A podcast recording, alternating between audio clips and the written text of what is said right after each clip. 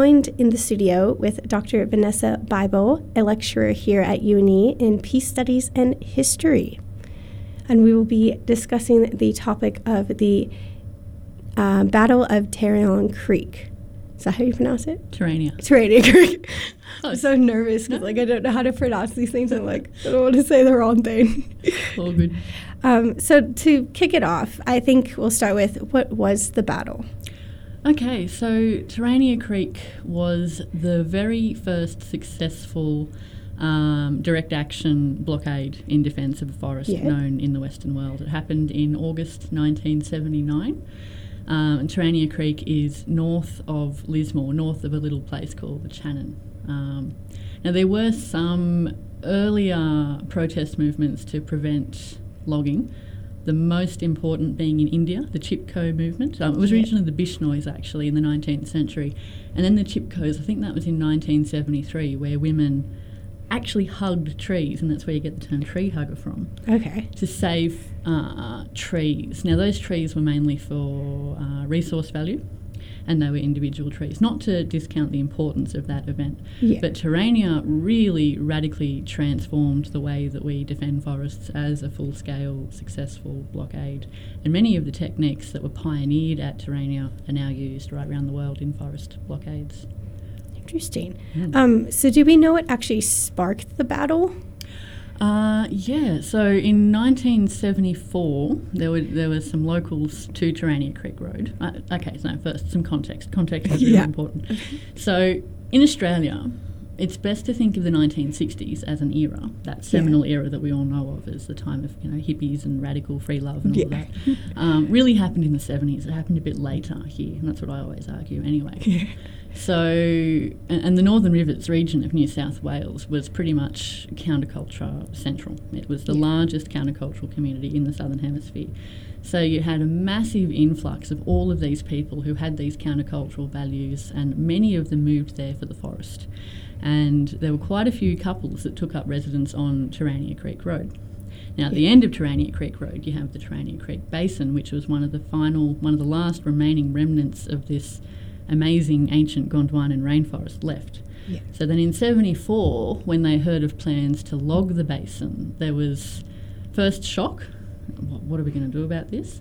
And then they kicked into action and decided that they'd do something about it. So they formed the Terania Native Forest Action Group, or TNFAG, which isn't a very I don't know, linguistically pleasing um, acronym, but anyway, TNFAG as it's known.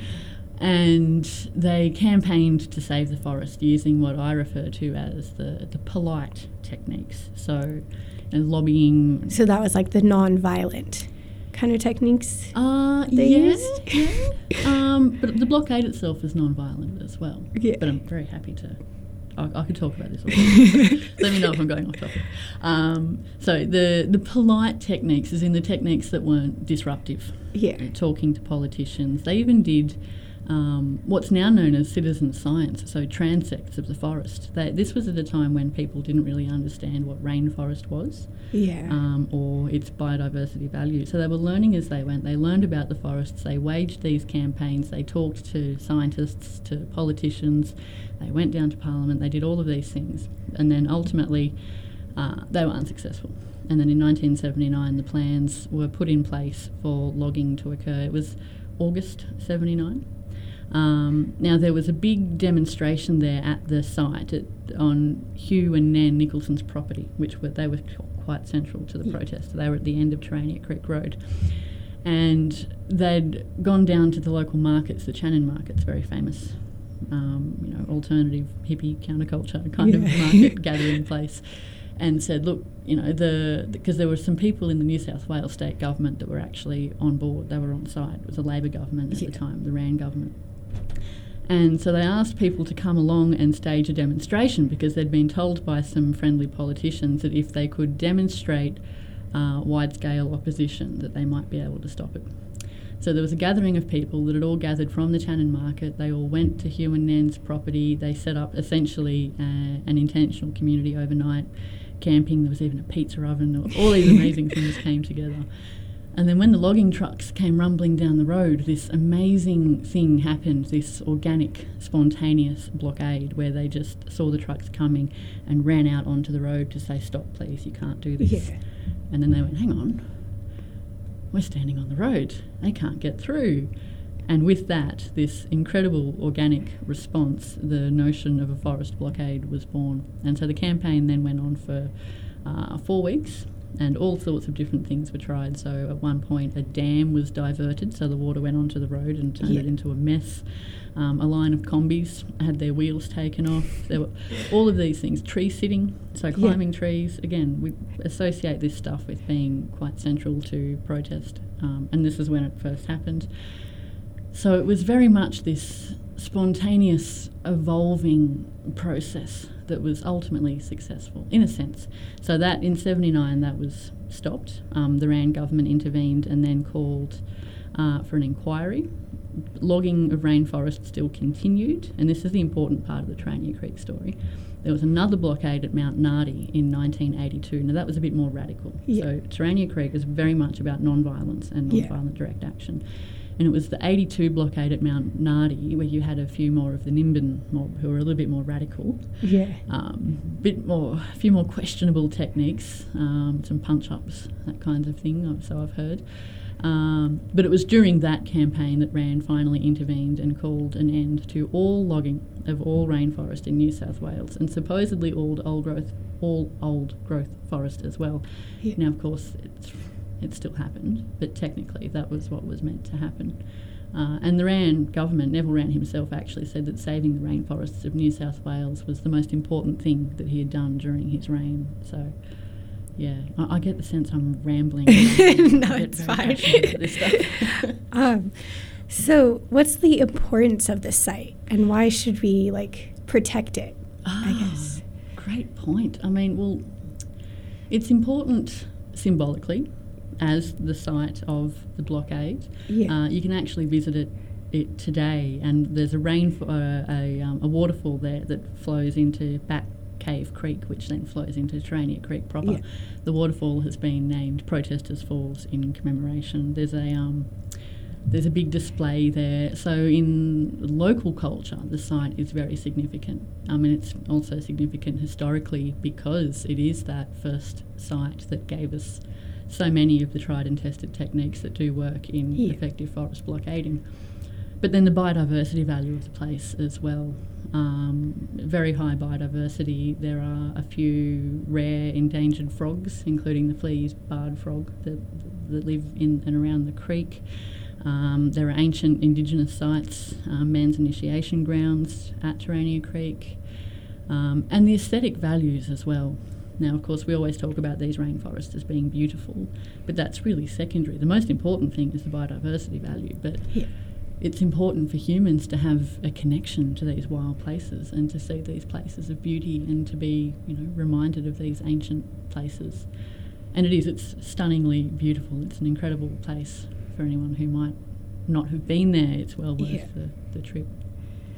Um, so, how are we going about protecting it today, and like for the future? I guess. Yeah, well, oh, I might get emotional. so it's, it's um it's been on fire. That's and there have been some ecologists there. Dailan Pugh, who was actually quite central to the protest um, Yeah. himself, has been there and he's had a look at the site and reported. Uh, the Nicholsons, who still live there at the Channon, have been there. Um, a lot of the Terania Creek, the Nightcap National Park, has has been burnt. Um, at the moment, it looks like it's mainly the drier areas that have burnt. The really dense rainforest has suffered a little bit. Um, in terms of long term protection, it's about taking action on climate change, essentially. Yeah. Um, we're losing these sites. It's absolutely devastating to see it. Um, the, the gully, Terania Creek Gully, and Bat Cave Creek, and Protesters Falls. So, the site that most people associate with Terania Creek has suffered. There are there are burn sites.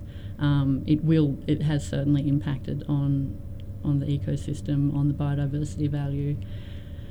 and I suppose the scary thing is once we have a fire event like this, it's much more likely that future fire events happen. And every time Yeah. that happens, it dramatically reduces the resilience of the site um, and the size of the site as well. So it's been compromised. There are parts that have been lost that will never be rainforest again. That's the thing about rainforest, it's not meant to burn.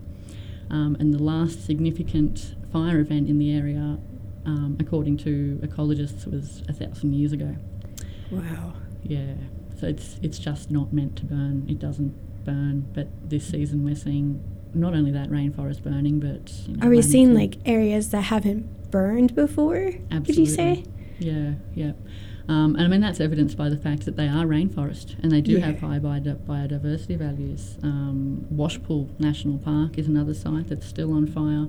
Uh, Mount Hyland Nature Reserve, the Border Ranges, um, Lamington National Park. Oh God, it's just all up and down the coast. Yeah. It's just absolutely shocking. And old growth forest as well. And in a sense, the burning of old growth forest um, and sites that have been saved by um, subsequent movements after Terania Creek, so the Northeast Forest Alliance, who saved areas like Wild Cattle Creek and Mummel Gulf um, and Washpool, they Yeah. saved the Washpool.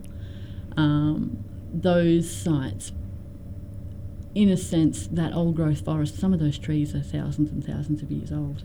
Yeah. Rainforest tends to regenerate um, differently. There are a lot of younger trees. It's Yeah. this kind of constant cycle. So with the loss of those incredible old forest giants and species like red cedars, that's just yeah, absolutely shocking. Mm. So, have there been other? Um, let me see how I can word this. Um, so, based on this battle, has it influenced other strikes in the environmental department? Oh, absolutely. Many, many.